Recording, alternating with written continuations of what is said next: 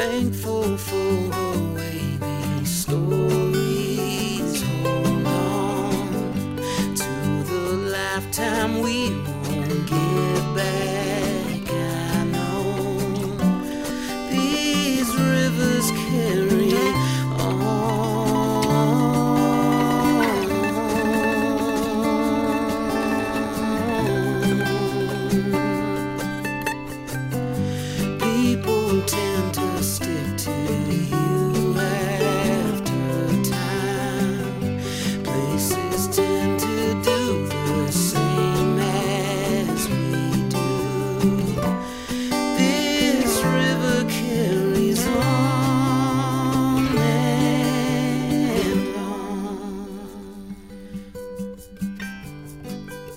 Welcome to Kankakee Podcast. I'm Jake Lamore, and uh, this is a special uh, episode because it is Memorial Day. So we're supposed to be honoring the soldiers that we we lost in, in combat in battle. A lot of people always get that mixed up with, you know, obviously Veterans Day, where you honor veterans that are alive, but we all know Memorial Day is about veterans that have fallen. Now, this episode isn't particularly about a veteran who died in combat, but it's still about um, a a veteran. So I, I figured at least that would be close enough. You know, kind of. It's still almost a way to pay homage to the people we did lose in battle. Um, so th- this is the first episode I'm recording where we're not in uh, the studio. We're on location in Momence, um, out on the outskirts of Momence, actually. And it's a beautiful day. And I am out with Seth Berkey. I'm out at Seth Berkey's house. And he invited me over because this was once the home of Colonel. Um, Colonel? Yes. I, was, Yep, I don't know. colonel. it's- I was second guessing uh, Kasler, Colonel Kasler. Yes. And I I remember seeing the the article in the paper uh, paper about Kasler when Mhm. the memorial was coming up. I do remember that when you uh, that was what 2018. Yes. Yep. Right? Fall of 2018. Okay.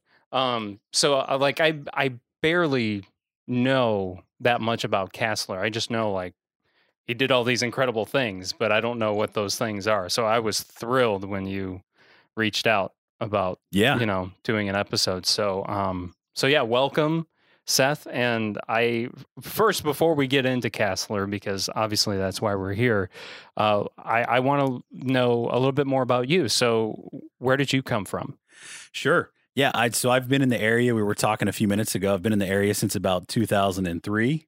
I went to Olivet Nazarene University where I met my wife Mary. so are you from michigan because I'm a lot from- of a lot of grads from olivet That's right. and even students are from michigan That's kind of that's kind of the old joke at Olivet. You kind of look back at it now and you kind of put the hand to the head, but uh, a lot of people would hold their hand up and be like, "Where are you from?" on the Michigan hand. Fortunately, I was not a part of that group. I uh, not that Michigan's a bad state. no it's not it's Uh, not it's a beautiful state I am from a small river town in Missouri, Hannibal, Missouri, okay home yeah. of Mark Twain. Yeah, that's what I was Uh, going to say. Isn't that where Mark Twain's from? Yeah. Absolutely. So I, I grew up uh, primarily. Uh, my family had been there since 1999. So Oh, okay. so I uh, we had kind of lived all over the place before that, but I say home is Hannibal, Missouri. It's a great little river town, and uh, graduated high school in 2003. Came to Olivet, and uh, I've been in the area ever since. hmm Which is m- I, a lot of college grads end up settling where they Sure. went to to college. I know that's very popular, or at least it once was. I don't know if that's the case anymore, but I know a lot of because they end up getting jobs. Like I don't know if like your first job in uh out of college was in you know the Kankakee area, but I'm guessing it probably was So that right. so that I actually worked in Mokena, which Okay. is just a little bit north. Yeah. but that was out of necessity. Uh, my wife and I, at the time, we were kind of semi dating, uh huh. and she was like, "Listen," she was a couple years behind me. She's like, "Listen, you're going to graduate. You're going to go off and do other things.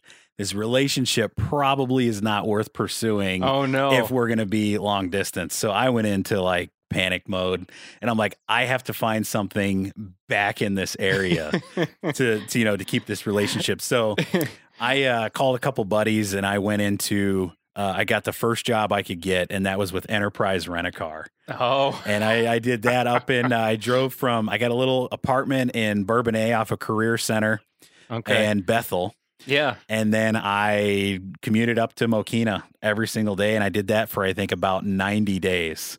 And another opportunity presented itself, and I, I got into the work that I do now, which is in medical device. Okay. And you're like, thank God. Yeah, no, it, oh, it was it was a really good learning experience of what I did not want to do with the rest of my life. And not that enterprise is a bad gig. There there are a lot of friends I had that did incredibly well. There were just what I didn't care for were the like hundred degree days where you're full suit and you're Oh, responsible man. to clean and wash the cars like when they come in and and so but uh, foundationally getting a a, a base in how sales work and how business works. It was a great training program, Right. but ultimately it wasn't the. Uh, it wasn't long- biology. That's right, and that's what my background is in biology and chemistry at Olivet. So it was kind of a, a deviation from that, and then I Yeah. kind of got back on the train. So Yeah. I don't know if um if you can hear like the background noises, but there's birds chirping because we're sitting out on this uh, screened-in porch, which is just absolutely beautiful. Just looking at all the uh, the grass that was once part of the golf course, which Yes. we'll we'll get into. But you might hear some cows too mooing. So I just wanted to quickly just kind of emphasize that yes, we are outdoors. If you can perhaps hear like where the heck are they? You know, we're out. Yeah, we're outside on this uh, this screened-in porch. Um, so you you went to college at Olivet, graduated there. You've been here ever since. Mhm. So when it came time for you and your wife to buy, uh, uh, was it your first home, or was is this your first home, or This- was it a new home? this was our our first home. Uh, we lived in Saint Anne on some farm property in an old 1800 kind of a rental property, hmm and we lived there for about three years together. Okay. And we had decided that when we went to go buy home, that was going to be the one that we wanted to to be kind of our forever home. Yeah. So we had scoured the area. We worked with a real estate agent. We looked all over Momence, Grant Park, Bourbonnais, kind of all over the area. I think we looked at 20 something homes. And That's my- a lot. my work by nature is always, I've done quite a bit of travel. So commuting for me is I, I've worked downtown Chicago. I now work for a company in California. So I'm always all over the place. So it really didn't matter where, you know, to me, where we lived. So we ended up looking at 20 something homes and we were just kind of had the home fatigue and couldn't agree on what we wanted in a home.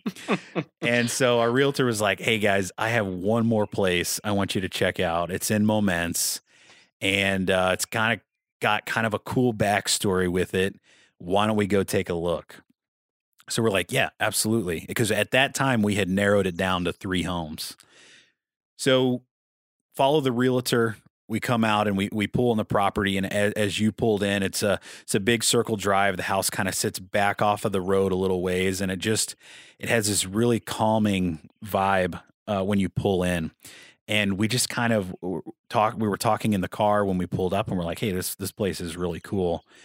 Get out of the car, walk up the porch, open the front door, and step inside. And it was instantaneously we we kind of glanced at each other and just simultaneously agreed this is it Yeah. like we didn't even have to do the the tour of the whole house before we realized that this place had something that we were both drawn to uh, and then you know a couple days later uh, a realtor would tell me the name of, of Colonel Jim Kasler and associated with the home, and and so I'm I'm a big book nerd. I'm, I was that kid that read encyclopedias like when I was like eight, ten years old. Right. I remember going over to my grandparents' house and they had a set of encyclopedias, Yeah. and I was always fascinated with those too. Yeah. Yeah, so my first instinct was to to look Colonel Kasler up, get my hands on as much information as I could to kind of understand the story. And Because you had not heard about I had- him I- before. I had heard eh, the interesting thing was the prior year, I remember there being a, and this is one of my biggest regrets. I remember there being a memorial service at the Centennial Chapel at Olivet. Okay. and it was a Sunday afternoon. And I remember I didn't have much going on, and it was kind of a thing in the back of my head before I knew any anything about any of this. I was like, it sounds like a pretty big deal because they were pulling in. Uh, there was there was talk of John McCain being there, and I was like, this sounds like someone really cool from this area. Maybe you know, maybe I should go check it out. Was he actually there, McCain? He did not make it there, but he did Okay. a. There I was, was going to say I don't remember hearing about him being in the area. There was a. He did a video. I saw a um, clip of that. Yeah, video. exactly. Yeah. So I regret not having just kind of on a hunch gone and checked that out because I would, uh, having watched that retrospectively, uh, I kind of sit and still, uh, you know, get goosebumps watching that memorial service and wish that I would have been there. But it was one of those things I just didn't, I hadn't, I would have never known that I was going to be purchasing his home, you know, a year or a couple years later. Yeah. So, um, so, uh, yeah, I'm not sure, can't remember where, I- where I was headed. So you were talking about how you regret, you know, regretted not going to that memorial, but you were getting your hands on That's right. trying to get more information about Colonel Kasler that's right. And so I was I was just trying to um, digest and, and download as much stuff as I could. And and so then I found out there was uh, there was a book about him, and our our realtor actually when, at our closing date gave us a copy of his book okay. Tempered Steel.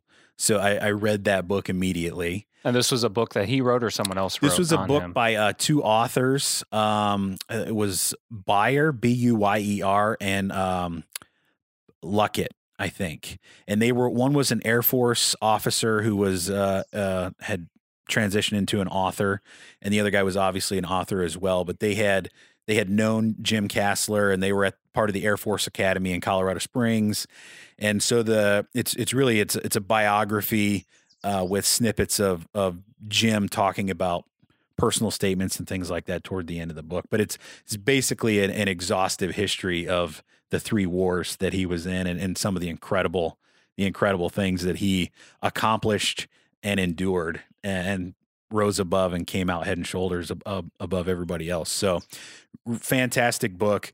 We had a couple of of smaller items in the crawl space that I wanted to make sure we're not left uh, um, without the family, you know, knowing that they were here. And so they were they were just a couple of things that when I talked to uh, his widow Martha, she had said, you know, everything that that we have that is truly important and the things that we all wanted to hold on to, we have those.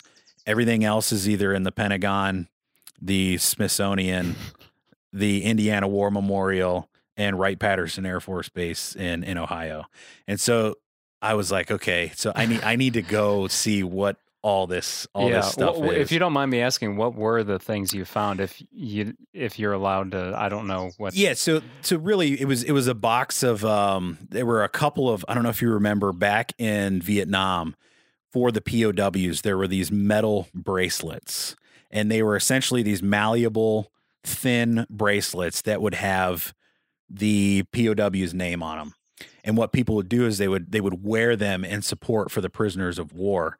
And Oh. eventually what ended up happening after these guys were released almost 7 years later um people would then send them to that POW uh, as like, hey, I've I've been wearing this for the last seven years. You know, wel- welcome home, and and so we had a couple of those, and then there were some there were some uh, some letters from there was a, a a couple correspondence from the Pentagon and from uh, Robinson Risner, who or Reisner, who was a highly highly decorated uh, brigadier general in the in the United States Air Force and some letters commending him on some achievements in the airspace and so some documentation like that some very small stuff and uh, then some just some old photos and and a couple uh, models and then what I was able to do after that once my appetite was set I was like, I have to get my hands on absolutely everything I can to learn about this story. And so you would be surprised some of this stuff, like photos from the AP that were taken in like the 60s, you can get those, like the actual like original prints. you can. so I obtained, and, and we'll see when we go look through some of the stuff later. Yeah. Uh, I obtained uh, some original prints from like 1966, uh, shortly after he was shot down, that were taken in North Vietnam. Um, some prints of him in the in the Vietnam era and the Korean War. So a lot of those things, if you dig deep enough and you follow a bunny trail long enough, you can you can that stuff is accessible. So I was able to collect some of that, and then locally I worked with uh, Momence has a great uh, heritage and a lot of great people who are interested in the history of Momence. Yes. Well, his Um, Momence has so much history. yeah. as you know. So it's Absolutely. it's their their um their um historical society or whatever you want to call them is great. That's right. Yeah. And so uh, Nancy Porter, who runs kind of the Graham Historic House, that district right there with the Graham Historic House, the Ed Schaffner Museum, um, Nancy, we kind of connected because she she was very close with the colonel and had been a part of the golf course for a long time, and she saw what I was trying to do, and we'll, we'll get to that in a few minutes. Yeah. and she just kind of said what whatever however I can help whatever I have. She invited me over to the Graham Historic House and she had some really cool stuff. And so she kind of said listen you're you're taking this on as a new chapter of how we want to tell the colonel's story. Take this stuff care for it you know and when when we do these things where we talk about it or uh I appear at like a, a society historical society meeting or something.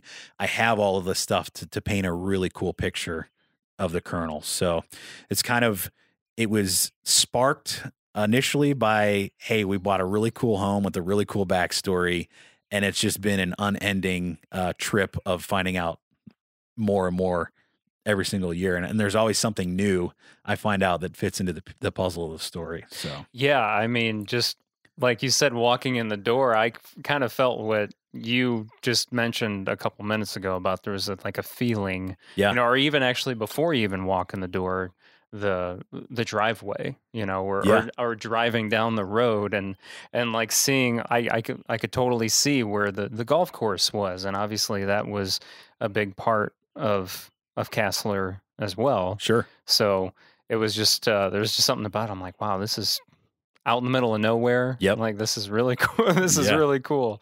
Um, so you you find this stuff in the crawl space, which it, that would have triggered me too. By the way, I would have been like, man, I got to know more about this guy. You Yep, know, get absolutely. get get me all the information you possibly can. So from then on, um, you you got a hold of his family. What what I'm curious about is you mentioned Kasler has kids. yes, I'm surprised none of them wanted yeah. I the think that house. oh or- wanted the house. yeah. So there was a there was an interesting time. So Colonel Kasler passed away in 2014. And there was a a younger couple kind of around my age and my wife's age that actually purchased the home from the Kaslers. Oh, so you're not the first. correct. Okay. And they he was planted here, I think from Texas. He was a higher up at Nucor Steel. He had come in to kind of work in the area. And then I think after five, four or five months, he got a new assignment and it was on to the next. Oh wow. Um, and so some of those things that were still in the crawl space, that owner had found and had just kind of brought it brought it to light that hey, this stuff is, is in a box here, and it it was literally like a, a very it wasn't like it was uh you know 10 huge pounds of items. It was just a- it- right. It was, it was a enough things. a couple things to really kind of get the wheels turning into I need to look more into this and and and again that's when it clicked when I looked up the name because if you Google Jim Kasler you, you- you'll read for hours. I mean it's yeah, I did that to it- this morning, you and know, just to just to look a little bit before Exactly. you know I came out here. and that's when the light kind of uh, clicked or the uh, that I had missed his memorial service you know that year or that two years prior so I was like that is who that was I cannot believe I missed that and then I you know you go into downtown Momence and you go out toward the schools and in front of I think it's the high school there is a veterans memorial there with a bronze statue that's a statue of Colonel Kasler uh, so there have been a couple things locally. Uh, obviously, he he's a well known, an incredibly well known guy. Uh, but what I have found more interesting is that as I kind of dove into the project, which which we can talk about absolutely, uh, as I broke into doing that, I realized how many people still haven't heard the name, and even Yeah, I didn't hear about the name until you were featured in the Daily Journal, whatever Yeah. it was in the last couple of years. I had never known about it. And I think my coworker had mentioned something about it too. And she's like, You've never heard of Yeah. Kasler? I'm like, No. yeah and that's you know that's that's one of the most gratifying things is when you when i am a part of like Momence heritage day or uh, another event and i get to set up everything and tell his story you kind of get people that they just kind of stand there in shock and awe and they're like this guy lived in Momence and i never never knew about it never knew the name never knew the story. So so that is really at the end of the day what I felt my responsibility was almost um you know as keeper of the story you know Uh, so and and where that all sparked from I remember the day it was July 23rd 2016 we had been in the home about 8 months it was a Saturday I was at home and I remember it was scorching hot it was one of those days is like I am not going outside today for anything so I was inside, AC was cranked. My wife wasn't home at the time. I was just me by myself. And uh, I'm sitting upstairs just doing some reading or, or doing some work. And the doorbell rings, which is really uncharacteristic for where, because our doorbell hardly ever rings. Because if we, well, you're in the country. exactly, You know, whose And- doorbell rings in the country? That's Not- right. Not very often. That's absolutely right. And if it, if it's somebody we know, they just you know kind of come in or knock on the door. So the doorbell rang, and I was like, "Oh, interesting." And it, I didn't see a FedEx truck. I didn't see Right. You, know, look for some type of like delivery that. truck. I look yeah. out and I see this. It, it was like a a silver. It was I think it was like a Taurus or something. But I, I kind of peer through the blinds that are right next to the door, and it was this great figure, very tall gentleman. I could tell he was elderly. Open the door and pull it back, and and he's got a a Vietnam veteran's cap on, some old blue jeans and a shirt, and he's standing there holding Tempered Steel, which is the book about Colonel Kasler. Okay.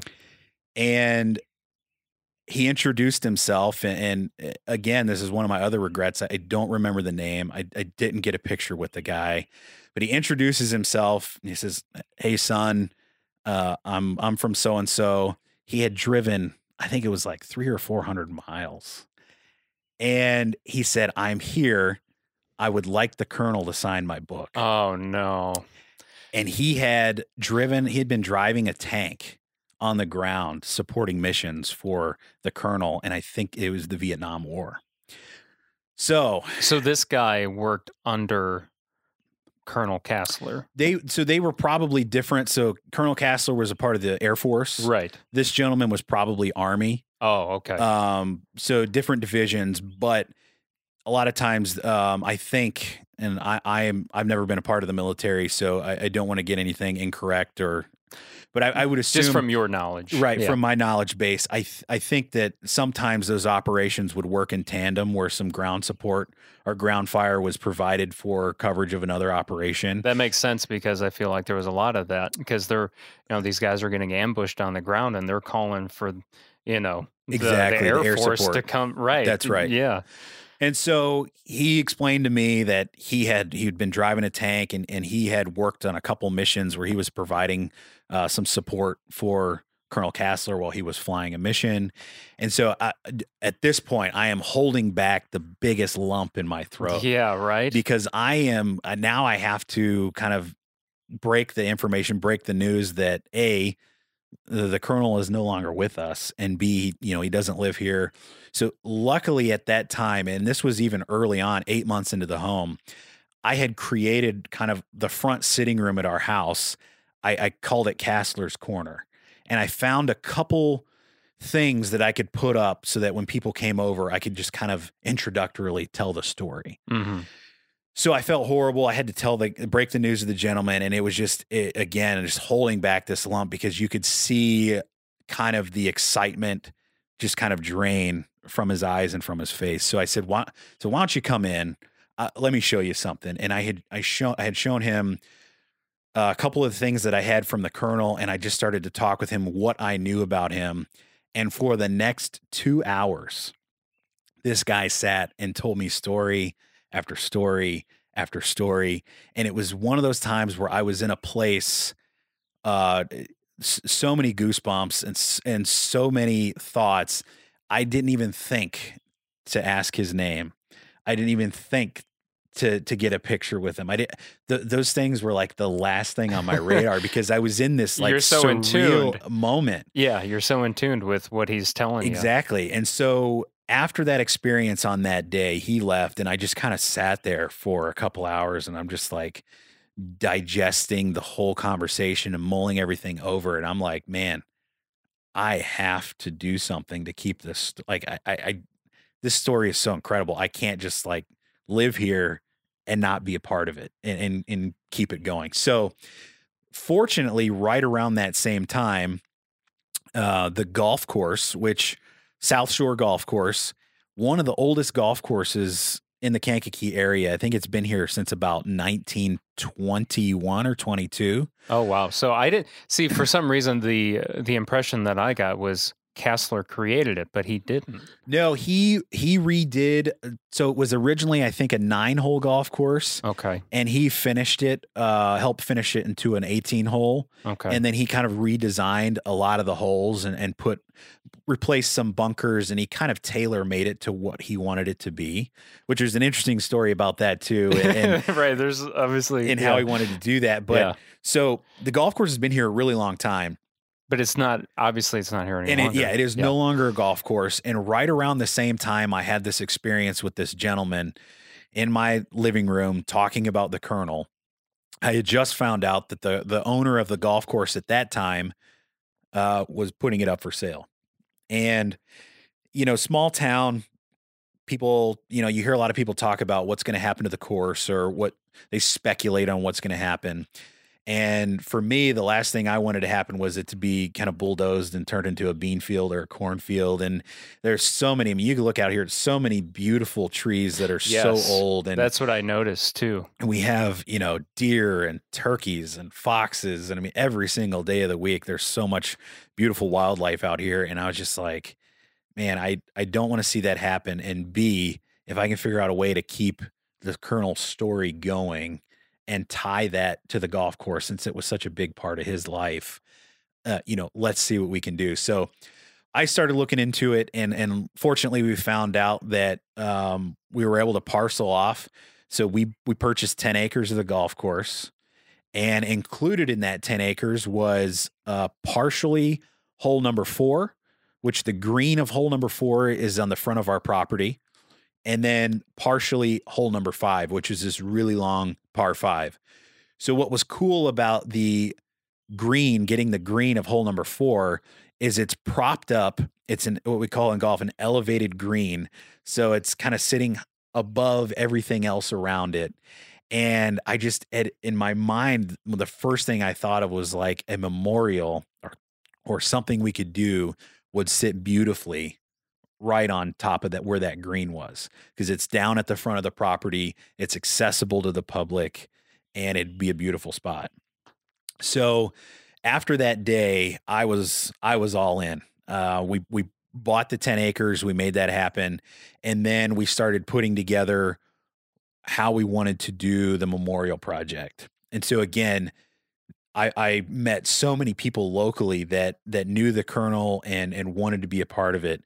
One of my biggest supporters was Denny Merrick. Uh, he's been an attorney in in Kankakee for a very long time. Um, he knew the colonel e- extremely well. They were very close.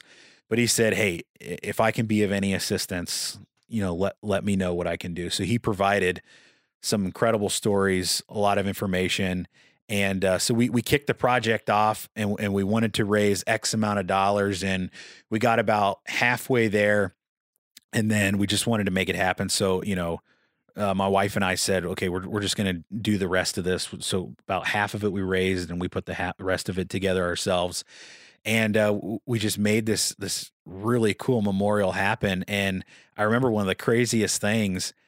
I had seen an eagle somewhere. Uh, it's like a bronze statue of an eagle, eh, lifelike, very large statue, and I was I was like, that would be perfect for for what we want to do. So I get on the internet and I look up and I see the cost of this thing, and I'm like, you Astronomical. got to be kidding me! Yeah. That, that's unreal. Yeah.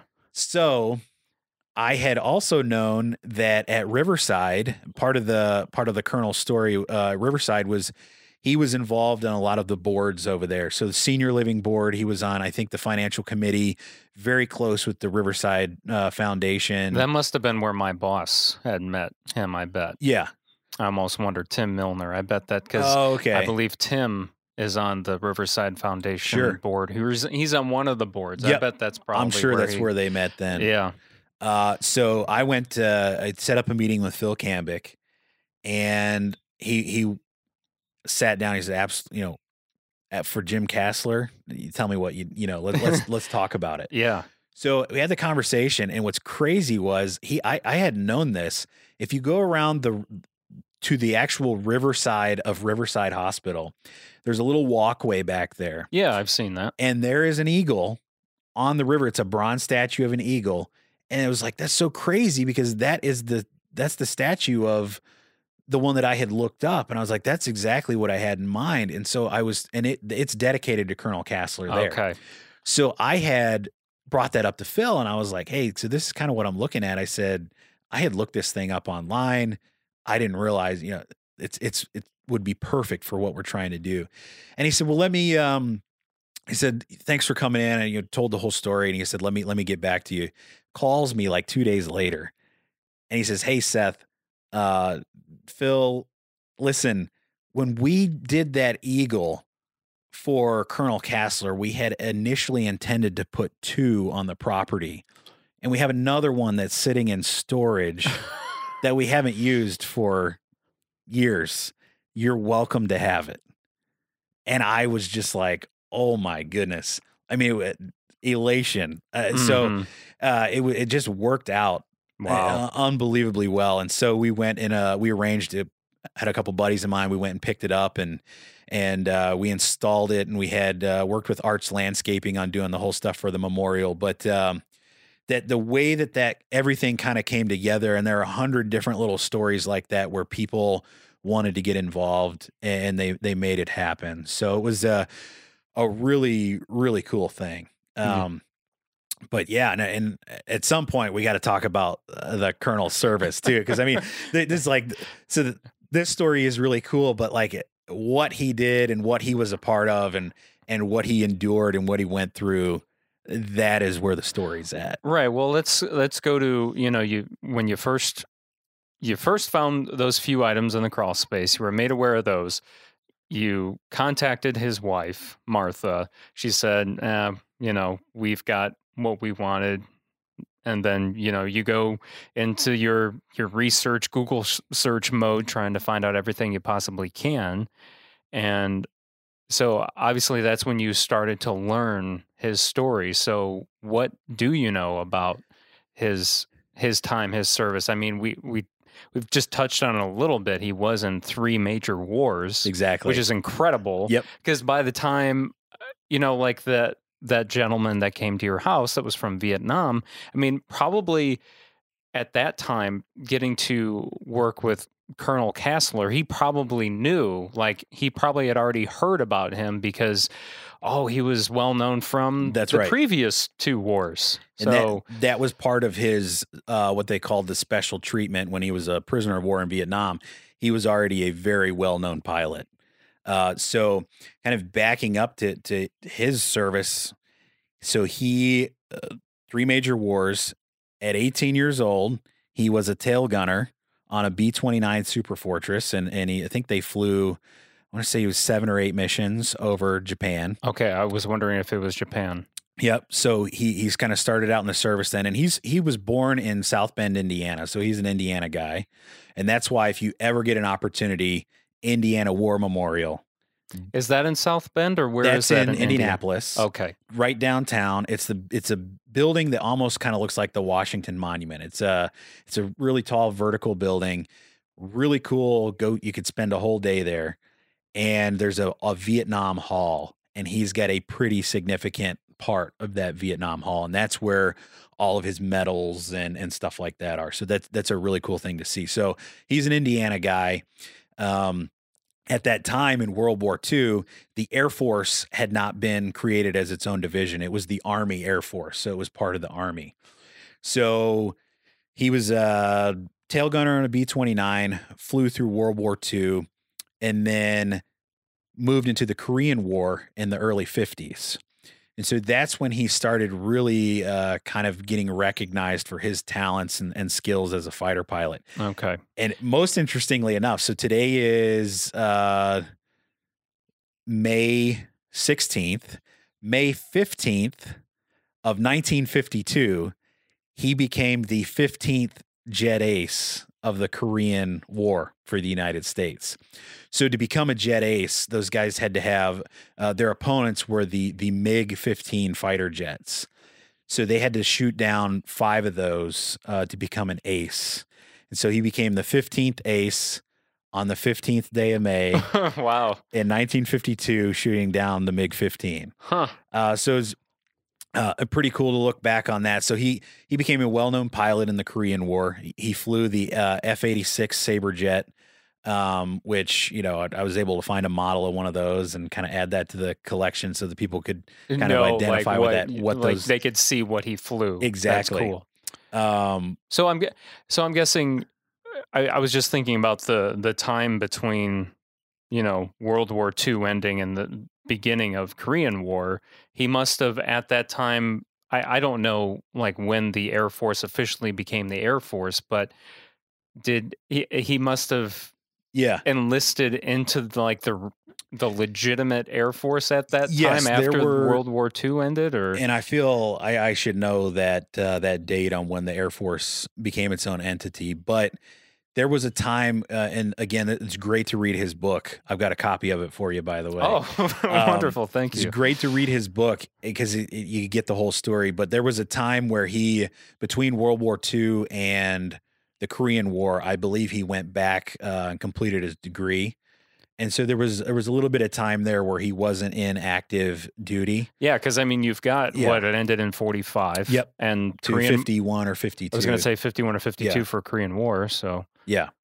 And so, and then, you know, he had, he met Martha in that time as well and got married and started a family. So, um, there was a little bit of a, of a gap there in his service. So the Korean War is where he, you know, became known as a jet ace and then had moved around to different, he was, uh, you know, involved in the Cold War a little bit, which was a little not as big a, a you know, a deal as World War II and the Korean War. But so there was some time in Europe and so he kind of popped around to these different Air Force bases and training and flight schools and stuff like that.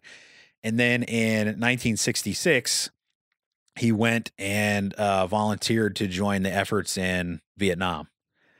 And so at that time, I think his rank was not colonel in 1966, uh, but he again was a well-known guy, and so he started flying a bunch of missions over North Vietnam. So that's when his his story really, really kind of picks up, and and so it was June. I want to say it was June 29th, and again, I should have these dates in front of me to specify. June 29th, 1966.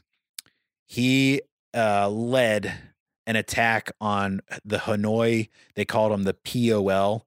It's petroleum, oil, and lubricant fields. And these were essentially big petroleum fields of, of how they were supplying their tankers.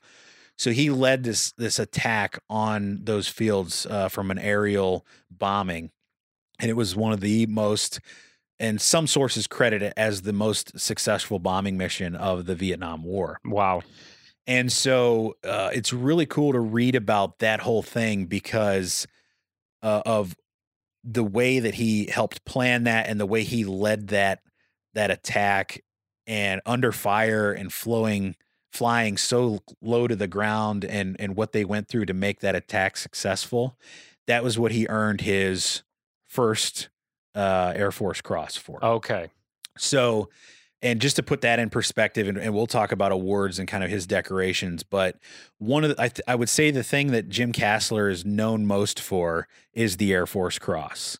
So when you look at decorations and awards, obviously everybody knows about the Medal of Honor. That's like the highest award any service member of, of any branch of the military can earn. Just beneath that is the Air Force Cross. Um, and I think there's a Navy Cross, and so for each branch of the military, that that is like right below the Medal of Honor. So when you look at the Air Force Cross, I think uh, over the years, I want to say maybe like 200 men had been awarded an Air Force Cross. Six men had been awarded two, and Jim Kasler stands alone in history with three. That's incredible. So in in each, So did he earn all three of these in Vietnam? yes, they were the Because I, when I first read that, I figured, oh well, if the guy was in three wars, yeah like it one must per have war. been. Yeah. You know, I, I thought maybe it was spanned out. Yeah, you no, this was this was all from a period of 1966 to 1973. So his first Air Force cross was that Hanoi, uh, the the POL airstrike. The second Air Force cross came in on August 8th, 1966. So just a, a little less than a month later, maybe two or three weeks, he was on a, a a mission on another bombing mission his wingman, a guy named Fred Flom, had taken fire and was shot down. And so again, Kasler, and what's crazy to to look back on these guys that flew these these jets, these guys are flying at six, five, six hundred miles an hour. And a lot of times there this air combat was happening 50 to 100 feet above the ground. And and you talk about margin for error is absolutely zero Yeah, exactly. At Uh, so- that point, So when you you dig and you actually see what these guys were doing, it, it's unreal that any of those guys made it out of those situations. So his wingman was shot down. Kasler saw him eject and saw where he landed, and he was running low on fuel. So he called in uh, kind of like the, the air support recovery team to kind of provide cover. So low on fuel, Kasler flies even lower and starts peppering everything he can to provide cover for his downed wingman. Does it until the last possible second where he knows he has to turn around and refuel. So he actually he he gets refueled, flies back out to provide more cover and relocate his his wingman and that is the moment when he was his his cabin filled with smoke and he realized that he was hit. So again, that was August 8th, 1966.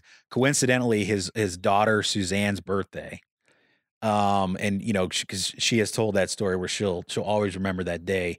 Um, so he realizes he's been hit. He he tries to control the aircraft. He tries to, you know, gain altitude and kind of get out of that situation, but he realizes it's it's going nowhere fast. And so one of the other crazy things is when you read about what these guys did, when these guys ejected from their aircrafts, it was not an elegant, safe, right? They make it look. reproducible. yeah. Like it, it was not The a movies make pleasant it look experience. so. Yeah, it's mean, just s- smooth. It's like a James Bond film. Oh it's my like word! No big so, deal. So many of these guys are injured, and what what's really incredible to think about, and and I don't want to uh, be too graphic or anything, but when he ejected from his jet, he had this immense searing pain. I, I believe it was on the right side of his body, his, his right leg, and he didn't realize at the time that between his his um his speed uh I think they called it a speed gear. Um, there were a couple mechanisms that bunched together and, and pressed up against his leg. Okay, so when he was ejected, that So was in the he- way. That's right. As he ejected, he he's in his chute. He's coming down, and he has this eh, uh, unbelievable pain down his right leg. Doesn't realize that he's fractured his femur in half just above the knee, and his leg is essentially It's just- hanging there supportless Yeah. and he feels he, he's like checking himself and he feels this hard lump in his abdomen and it is it's the head of his femur so your your your hip is a ball and socket joint and and the ball is the head of the femur it had broken and jammed itself up into his abdomen and so this this is before he was even tortured Oh, before he Oh, was, was, even this was I mean, captured. this, was this was before he was even captured. I mean, this was like step one ejection. This happens right away. Oh man. So it's like unreal. I mean, I just can't imagine uh, the pain tolerance or or what your mind is going through or your resolve to get out of a situation like Well, that. Well, and let alone, well, so that happens first. Then I'm assuming the capture comes next, right? Yes. So he he landed. He was captured. He was uh, taken to a, a prison camp. And what was interesting was I- I don't remember the lag in time of what how long it took them to realize who he was. But once they realized who he was, he was sent for they called the special So treatment. And so he was right in at the Hanoi Hilton where he was with John McCain, he was with Bud Day, he was with James Stockdale, he was Now, with did McCain have special treatment too at that time? absolutely. Okay. because I I think because of McCain, his his father was a a really well known admiral in the United States Navy, and so he even and there's some some video footage of McCain.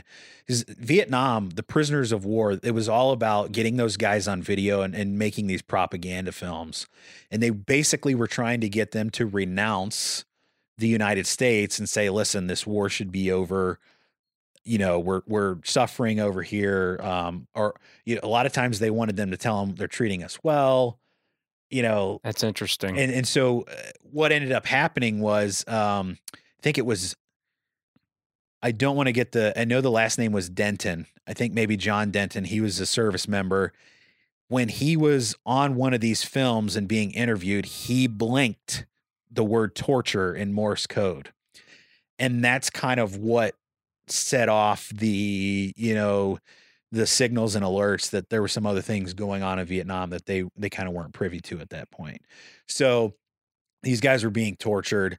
Kasler was taken to the Hanoi Hilton and he was there for six and a half years. Three of those years he was routinely tortured.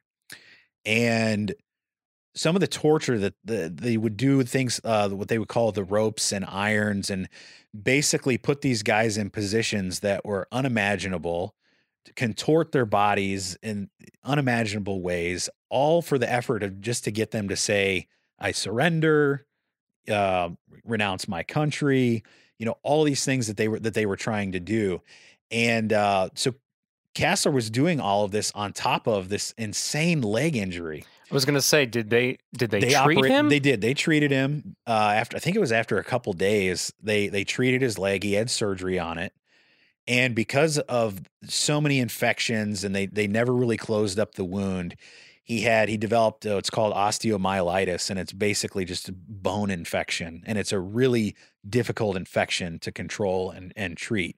So in his in his six and a half years there, he struggled with this crazy infection in his leg. They would come in and they would they would beat him with the what was called a fan belt. And, and in his and again, I, I would highly recommend reading his book because you get true insight to his personal story. And there was about a three day period where he went he went through food deprivation or starvation, no water, and they would come in every hour on the hour for three days and beat him with a fan belt. And he says he could remember standing up and, and skin is just hanging off his backside down to the floor. And and I just you know, when you read that, your your your stomach sinks, but you're also you're just like, how can someone go through that and, and not break? And so that's that's when he has a really cool section in his book where he talks about uh, the idea of pride, the idea of honor, and and this idea of resolve, like what what we're capable of mentally.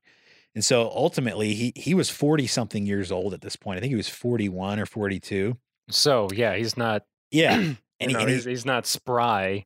right. As I mean, not that a 41 year old man isn't spry, but you know, Right. I mean, And so he, uh, there was at one point where he he'd been tortured for three days, and he's laying on this cold, dark floor, and he's like, "What is a forty something year old man doing here, laying on this floor, letting these people beat the life out of me?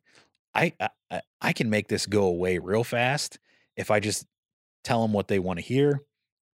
Uh, I I take away all the unending anxiety of every night of or every hour when they're going to come back in, and ultimately he just decided he couldn't do it because he had to come to terms with himself uh, you know United States of America, would they forgive him? Absolutely. For, forgiving country. He, he mentions in, in his book, Would his family forgive me? Absolutely. That nobody had any clue of what they were going through. And, and he also mentions in the book, Would God forgive him? Absolutely. For, you know, he quotes, Our God is a gracious God. And so he kind of had mulled all those things over and he said, Yes, I can do this. I can tell them what they want want to hear. Uh, but at the end of the day, I'm not going to be happy with myself. And I'm not going to be able to stand proud at the end of this thing and say, I, I stood the test of time. I had the resolve to resist. And, and uh, so ultimately, what ended up happening when he was released, that's what earned him his third Air Force Cross. So the first one was the oil field strike. The second one was going back and providing cover uh, for his wingman when he was shot down. And the third Air Force Cross was for essentially resisting the North Vietnamese and getting him yeah, to say and, and renounce, denounce the United States of America. Um, and so there have been many, many days where I, uh, you know, you have a stressful day, whether it's work or something's rubbing you the wrong way. And you just sit back and you think, it's like, man, my worst day pales in absolute comparison to the best day that he had for six and a half years. And so keeping things like that in perspective is a big part of that story. And and, and I, I go back to it often and I reread those chapters and I kind of I, I I can't say I relive them, but I, I kind of feel like going back and rereading those through the book, I just I have a little piece of, of being a part of that story. And uh sadly I never got to never got to meet the colonel. He passed in 2014 um, before I, I knew him or of his story, but I, I've gotten to know Martha. She's been out to see the memorial. Um, he has three kids, uh, Jim and Nanette, which are twins, and then Suzanne, who lives in Atlanta. Um, I've I've spoken with them in one capacity or another, whether it's over the phone or in person. Um, they've all been really cool and uh, when we try to tell the story and when we were trying to build the memorial they were they were all for it so it's been really cool to to kind of get to know them a little bit and kind of keep keep the story alive and keep it going So, how did how did Kasler wind up in Momence? Like, how did Yeah. how did that come into to play after all of this? Because obviously, he's born in South Bend, which is a good stretch from here. I mean, Yeah. sure, it's not like it's a good two hours or so. yeah i think so You i think it's yeah it's every bit of I, two I haven't been to South Bend that that often. I've been to South Bend from here, but I'm if I remember correctly, it's two two and a half hours. But yeah, how does how does he wind up in in Momence after he gets you know released and or how how does he how did his his torture end and get released? so at, at that at that point um there was a change in uh the president and the and the strategy of how they were going to end the war and i think uh lyndon b. Johnson uh w- was the one that uh kind of stepped in and changed the direction of that. Um but with the presidential change they were either a little more aggressive or, or the, the means to the end of the war became became apparent. And so the north vietnamese surrendered and i think that was in um I think that was in March of 1973, and so shortly after that, um, and I have I have a copy of the picture in here, and it's one of the, like these incredibly compelling photographs, and it this is the one that's the original is at the Smithsonian in D.C. It's this iconic image of this family running on the tarmac uh, to this guy coming off of the plane, and, and that's Kasler and his family. So there's a Um, good chance a lot of people have seen this Ab- oh, it, photo. it, it absolutely. It's it's been it's a E- every time they talk about POW, it's it's used all over the place. Okay. So it's it's this really incredible photo. Um, and so that was that was March of 1973 when they were kind of they were all reunited. And and you know the interesting thing was you know even talking to Martha because a lot of times people wondered how the families and the spouses got along while these guys were in prison because that's a whole different dynamic of managing life. You think about six and a half years is a really long time. Yeah. Well, and I mean, does eh, does Martha do do they have correspondence with their family at all? Fortunately, because he was so well known, they're like, okay, we'll give you that. I and I, I can't speak directly to if that was they gave him that like we know who you are, so we'll let you communicate with your family. Um, I do know, and it's so difficult to not take all these little bunny trails because they're so and that's fine. I, I like bunny trails. be- because how so this is how Jim Kasler met Denny Merrick, who is a longtime Kankakee attorney. He did he meet him in at the POW He, camp? he met him right here on this patio. oh, okay. And and this Never- story gives me chills every time I tell it. It's it's insane. So Denny Merrick, longtime Kankakee guy, uh, he at a time in his life in his life worked for the CIA, and so this was years. I think this was a couple years after uh, Vietnam was over. Uh, I don't know the exact time frame, but the colonel built his house here in 1975. He bought the golf course outright in 1975. Prior to that, he owned part of it in the 60s. I think Oh, early okay. 60s. He Oh, okay, owned so he, he had owned part of it. He had a, a ownership share in it, as as well as a, a golf course over in Bass Lake, Indiana. okay. So That's not too far. Right. And so this was sometime after all of that. Denny Merrick was in the clubhouse over at South Shore Golf Course, right across the way over there. And he's he sees these articles Kasler shot down, just kind of some uh, you know, memorabilia or whatever, so, some history stuff from from the different wars. And he's looking at this and he's like, man, he's like, what? I know this name. And and so he comes up, he he realizes who it is, and he, he introduces himself to to the colonel at the clubhouse, and the colonel just kind of you know said hey, and and from what I could gather from people that knew him and, and spent a lot of time with him, um, he didn't talk a whole lot about his experience. You know, he, he didn't like to tell stories. He didn't, you know, he was not a braggadocious type guy, and which I don't think a lot of veterans are. No, he, Uh, well, he probably didn't want to relive Exactly, and I think that relive that. Exactly. And so he didn't just didn't talk about it a whole lot. And so Denny Merrick was just asking him a couple of questions and somehow or another, uh, within that afternoon or that day, the colonel invited Denny Merrick over and they're sitting out here on the patio that we're on right now. And he's like, okay, shuts the door. And he's like, how do you know so much about me? And he said, I was a CIA officer, uh, in the late 60s and early 70s, I read every letter you wrote to Martha as a prisoner of war.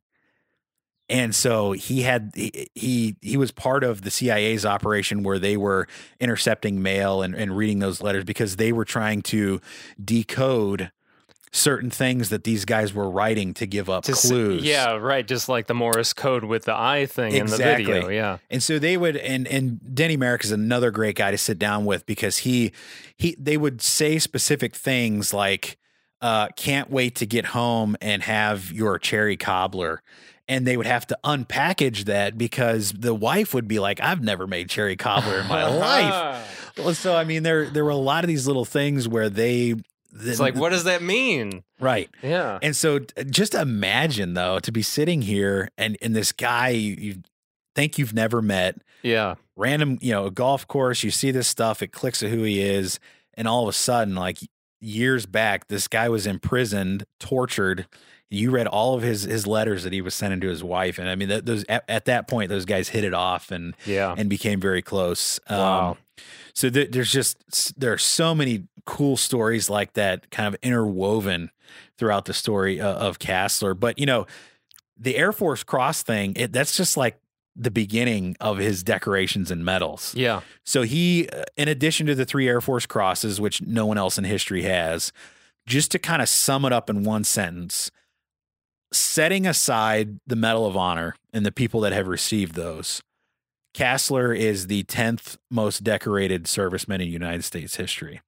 So he has Of all branches. of all branches.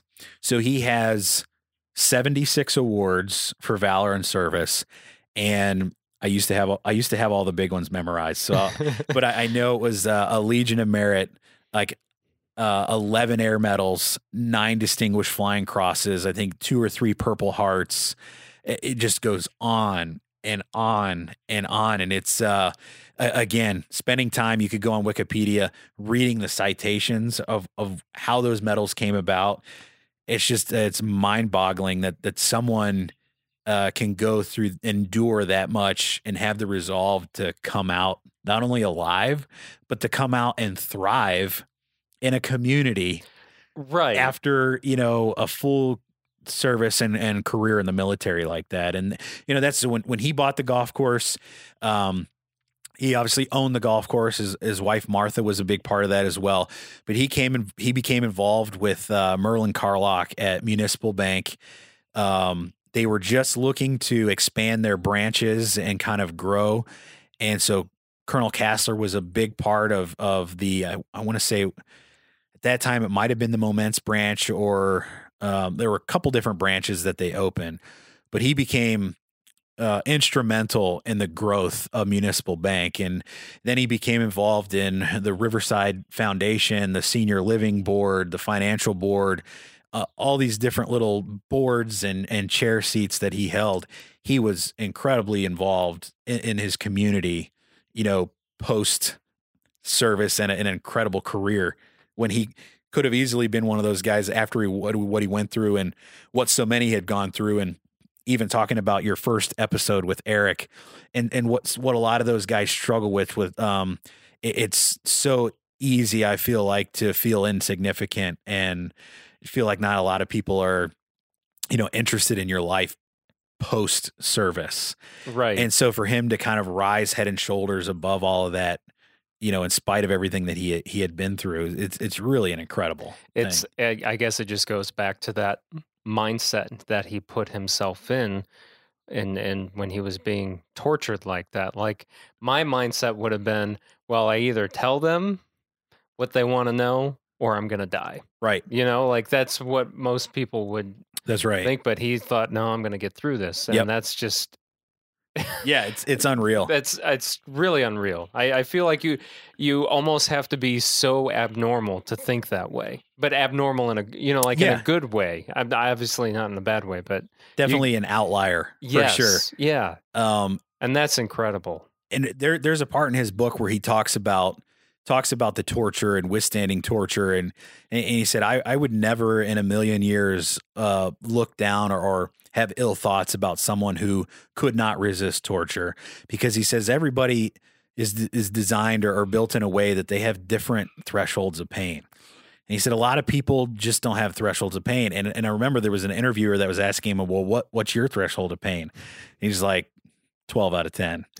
you know, it's one of those guys that just like you know, just the mental fortitude. He was just made of steel. E- exactly. Even his And- brain. That's right. And James James Stockdale, who was there with him, and he he wrote the afterword in the book. Uh, he, he calls him like he, he's basically an indestructible man, and so that's you know tempered steel is the name of uh, of his book. So it's uh, you know, and you just get story after story like that time and time again. W- One quick other one that's that's really cool. Speaking to how well he was known in the late '60s.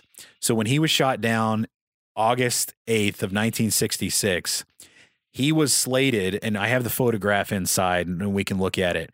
It was the release by North Vietnam after he had been shot down, and they found out who he was.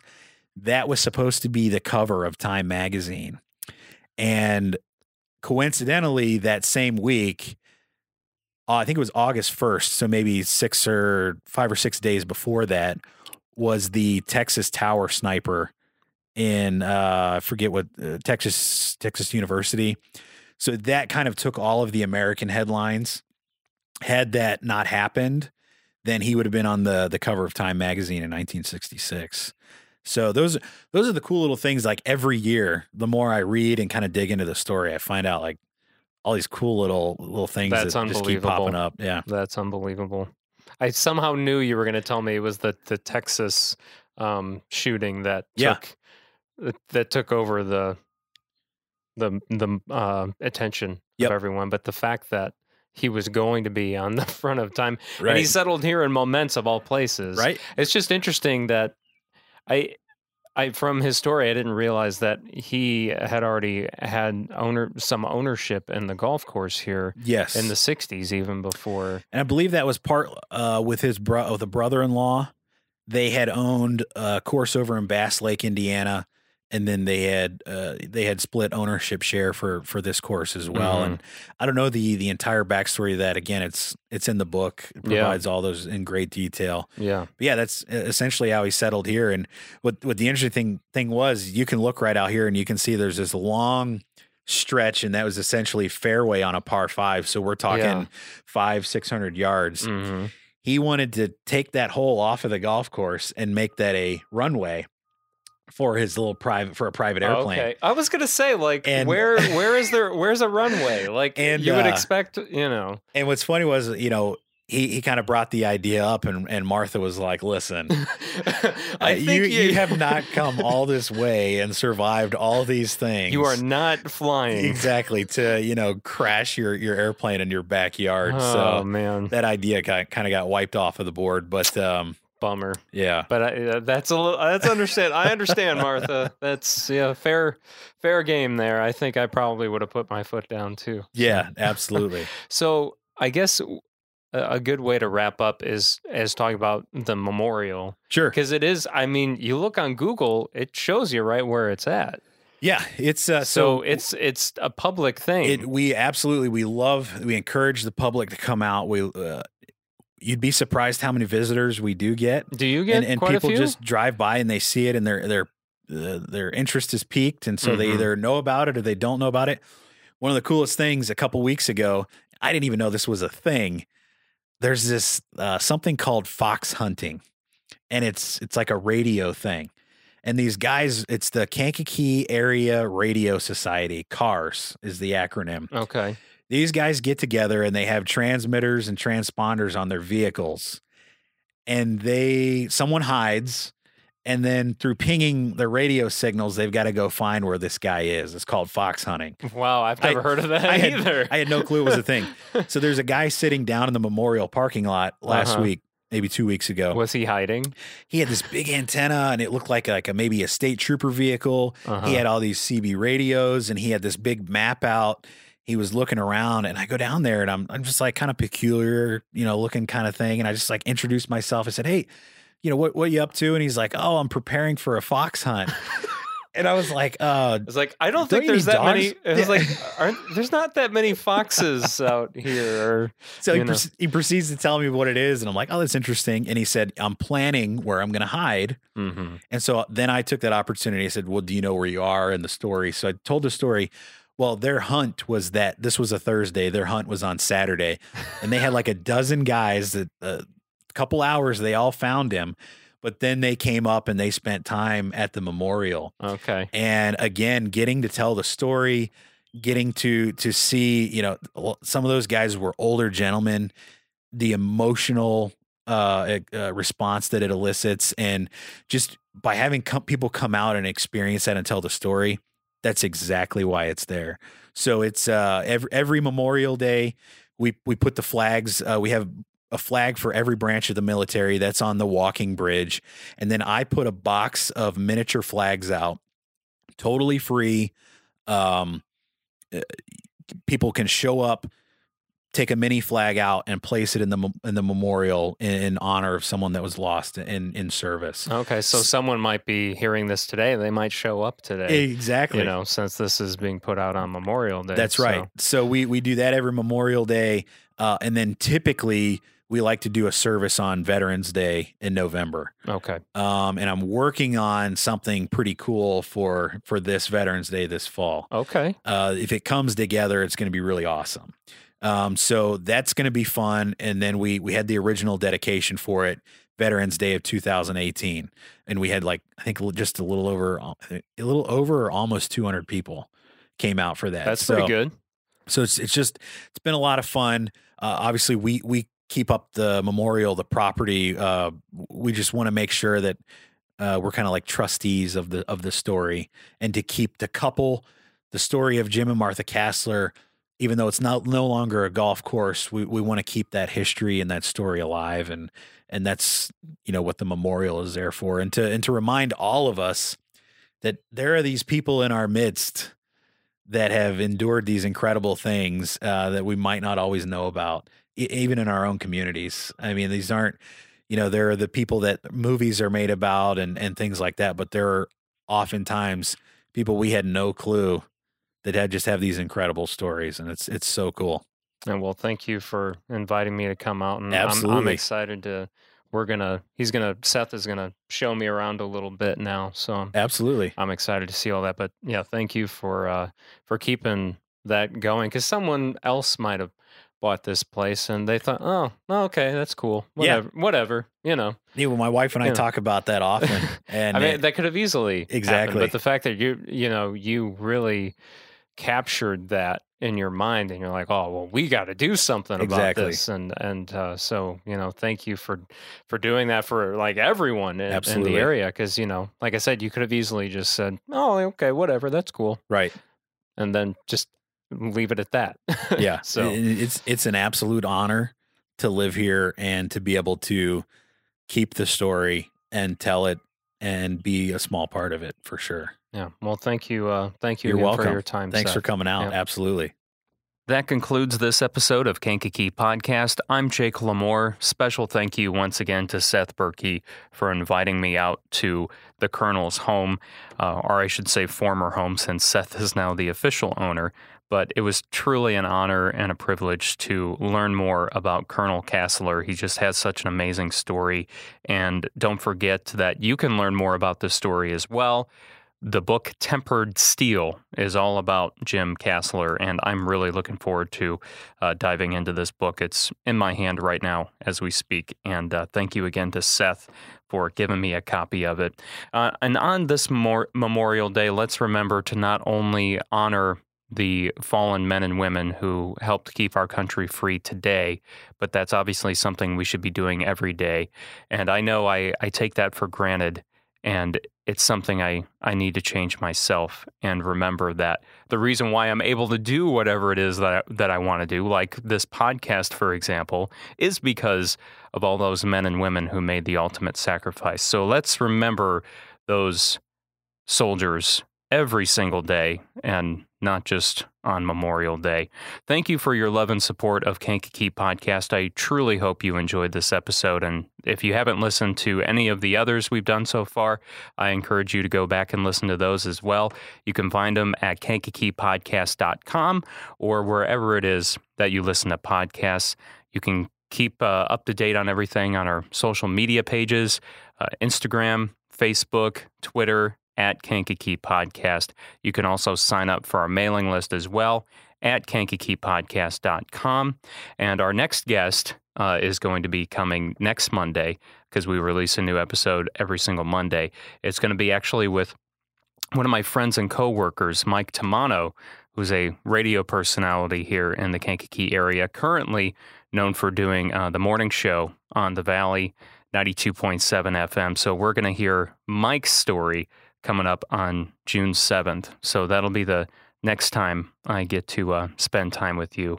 And uh, thank you so much for all your love and support of the podcast so far. It, it's been truly amazing, and I hope you know how grateful I am for that. So have a uh, wonderful rest of the day or evening or whatever time it is that you're listening to this podcast. That's the the beauty of podcasting. You can literally listen to this anytime you want.